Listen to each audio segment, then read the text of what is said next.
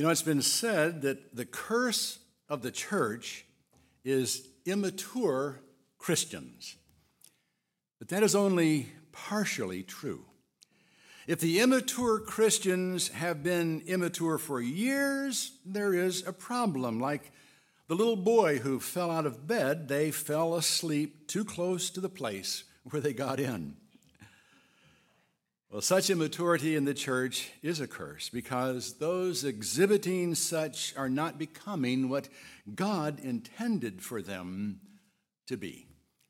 They may be standing in the light, but they're not walking in the light. They're going nowhere, suffering for what might be called arrested spiritual development.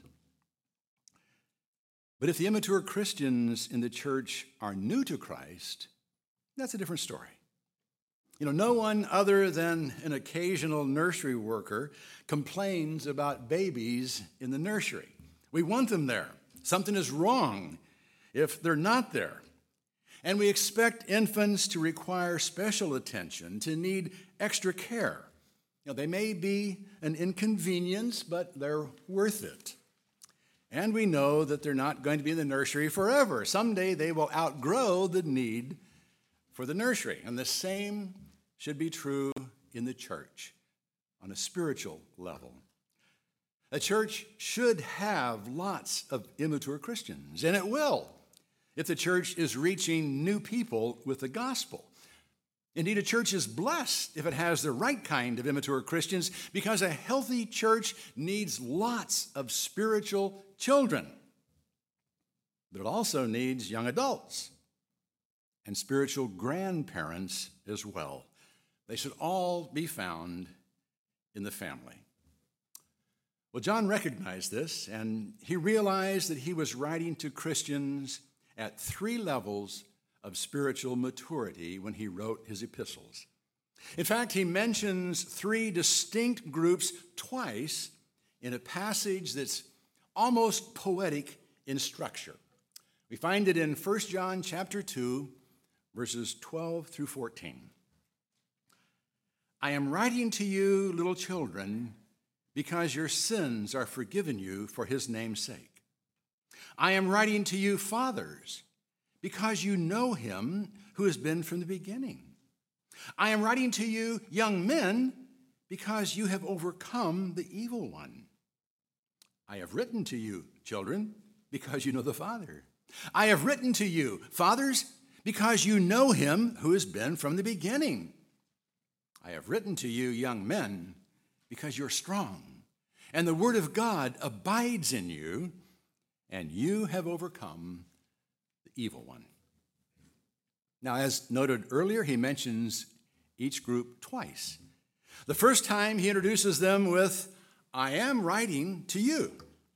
The second time with, I have written to you. Now, he probably did this for literary effect, but it also makes it even more obvious that he's addressing three distinct segments of the family, three different levels of maturity. Now, we should note that these different levels of maturity have nothing to do with gender. Fathers could have just as easily been referred to as mothers or even as grandparents. And young men simply refers to all who are young adults in the faith. Furthermore, these three levels really have nothing to do with chronological age. You can become a spiritual child at any age. Just because you're old in years doesn't mean you're mature in faith. So let's examine these three levels of maturity this morning and see if we can identify where we are and John begins with little children. I am writing to you, little children, because your sins are forgiven you for his name's sake. I have written to you, children, because you know the Father. Now, John often refers to all Christians as little children. He's nearly 100 years old by now, and he thinks of all Christians as his little children. In this passage, he's thinking of those who are new to the faith when he refers to them as little children. In fact, the word he uses in verse 12 actually means born ones. He's addressing those who have been recently born. And indeed, all Christians begin their spiritual life by being born again. Jesus made that clear when talking to Nicodemus, when he said that unless a man is born again, he cannot enter the kingdom of God. It's not enough to join a church like you would join a civic club. You must be born again. That means you must die and be buried. And a new you must come forth to begin a new life in Christ. And that new birth is made possible by the forgiveness of sin. A characteristic of a little child in the faith, therefore, should be a relatively new sense of forgiveness, an excitement about the newly discovered freedom to come before God without guilt and shame, to come fully accepted as a child of God. And as a child, we do come to God as our Heavenly Father. He's, he's no longer just God, He's Father, or as Jesus called him, Daddy. There's an intimacy in our relationship with God that the world doesn't understand. You know, I'm hopeful that the majority in our society still believes in God, but I really don't believe that they know Him as Father like we do. And knowing God as our Father is a beautiful thing. We should never lose sight of the fact that we are children of God, that we have been born again, that our sins have been forgiven, and that God is our Heavenly Father. And it is essential that we maintain that childlike trust and, and faith in God. But there are also some characteristics of childlikeness that we should outgrow. You know, we're not supposed to remain as spiritual children forever. We're supposed to go on to adulthood, to maturity in the faith. The writer of Hebrews expressed frustration over some who hadn't grown up spiritually. And when trying to teach them about the priesthood of Jesus, he said, Concerning him, we have much to say, and it is hard to explain, since you have become dull of hearing. For though by this time you ought to be teachers, you have need again for someone to teach you the elementary principles of the oracles of God, and You've come to need milk and not solid food. For everyone who partakes only of milk is not accustomed to the word of righteousness, for he is a babe. But solid food is for the mature, who, because of practice, have their senses trained to discern good and evil. As spiritual babies, they still had a difficult time discerning between good and evil. They had a tough time making spiritual choices. Now, it is true that sometimes those choices are difficult. But the more we grapple with those issues, the better equipped we become to handle the tough questions of life. The spiritual baby doesn't even want to think about such things.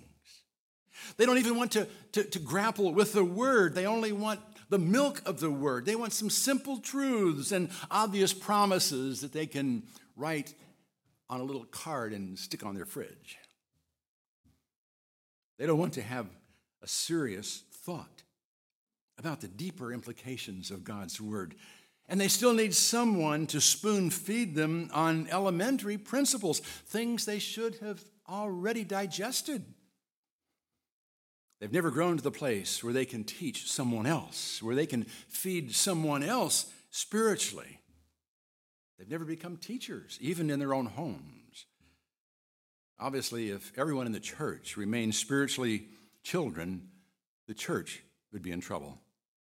And if you've remained a spiritual infant longer than necessary, something is wrong. You may indeed be suffering from a case of arrested spiritual development.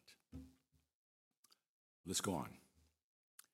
John next addresses the other end of the spiritual spectrum, the fathers. I am writing to you, fathers, because you know him who has been from the beginning. I have written to you, fathers, because you know him who has been from the beginning. Now, again, the fathers are not just the spiritually mature males in the church. The fathers are those who really know and understand God, be they male or female. In fact, they're quite often spiritual grandparents, those who have generations of spiritual offspring and are therefore highly respected for their relationship with God. John addressed them as those who know him who has been from the beginning, who understand the eternal nature of God, and have therefore acknowledged him as their creator. And they no doubt did so from the beginning of their relationship with him. So they've known God for a long time. And like Abraham, they have become friends of God. They've spent so much time with him They've become like him. They think like him. They talk like him. They act like him. And they do so with very little conscious effort on their part. They don't try to sound religious. They just speak as God would speak and act as God would speak. And as a result, they're recognized as the saints of God. Now, it's true that we are all called to be saints. We have all been set apart. That's what it means to be set apart. That's what a saint is someone who's set apart. We've been set apart from the world due to our relationship with God. But to be honest, some are more readily recognized as such. They are the fathers, the spiritually mature ones. And this is the goal toward which all of us should be moving. But most of us aren't there yet. We are what John refers to as young men. I am writing to you, young men, because you have overcome the evil one. I have written to you, young men, because you're strong, and the word of God abides in you, and you have overcome the evil one. The young men are those who are strong in the faith, who are fighting the spiritual battles, and who are winning most of the time. They are the ones who have overcome the evil one. Now, that doesn't mean the war is over for them. It just means that they've grown wise to the battle plan and are effectively able to deal with the devil. They're no longer gullible to his ways. They recognize the nature of the spiritual battle we're fighting in life and know how to use the armor of God. They understand what Paul said in Ephesians 6, and they have heeded his advice. Finally, be strong in the Lord and in the strength of his might. Put on the full armor of God that you may be able to stand firm against the schemes of the devil. For our struggle is not against flesh and blood but against the rulers, against the powers, against the world forces of this darkness, against the spiritual forces of wickedness in the heavenly places. Therefore, take up the full armor of God, that you may be able to resist in the evil day, and having done everything, to stand firm. The young men and women of faith are not yet fully mature but they are definitely spiritual. They understand the spiritual nature of life and are effectively facing the challenges of life. And the secret of their strength is the fact that they have the Word of God abiding in them.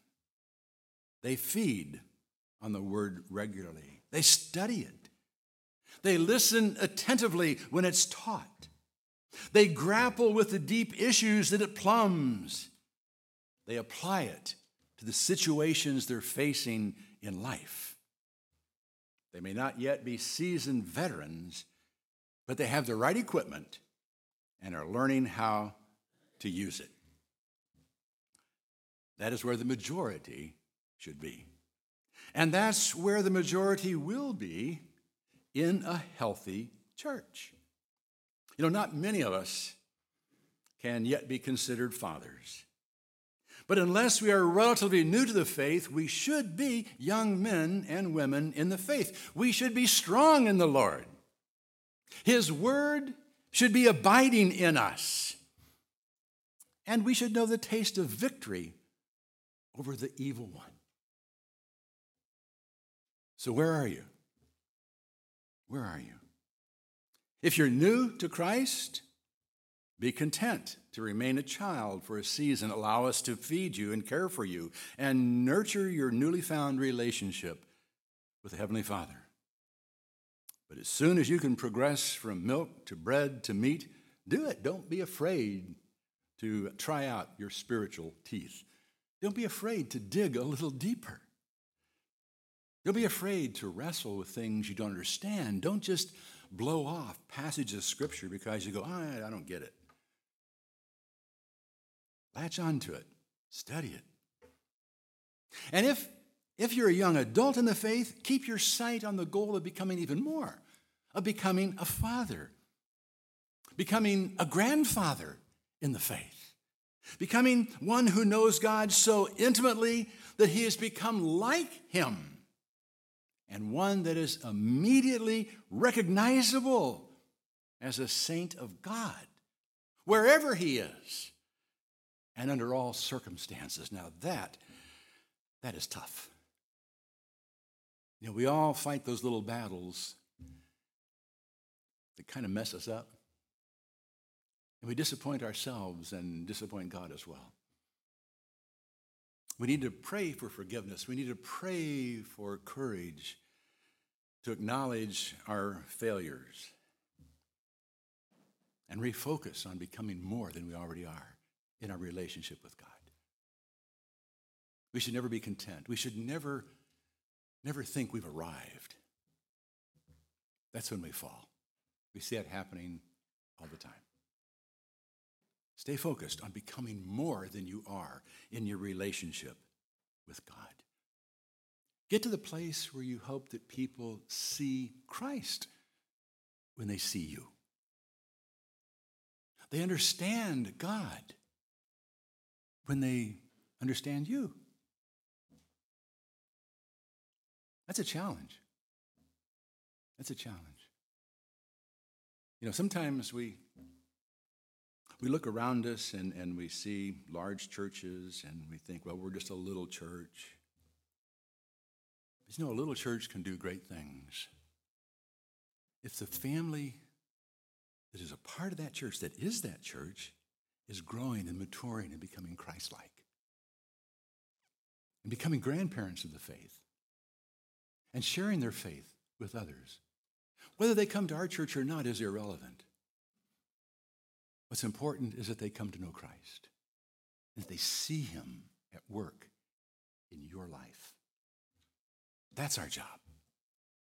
Our job is not to make the attendance board look great. Our job is to make Jesus look great. Let's commit ourselves to doing that. Let's go on to adulthood and to parenthood and grandparenthood in the faith. That's where Paul wants us to be. That's where Jesus wants to be. And I think that's where you want to be as well. Yeah, you've been made part of the family of God. And the Heavenly Father expects you to grow spiritually within that family. So obviously, if you're not growing, you need to examine it, examine your life. And if you've not been born again, if you've simply been attending church, or maybe even joined a church, but you've not really been born again, you need to re examine where you are. You need to be willing to die to the old self bury your desires.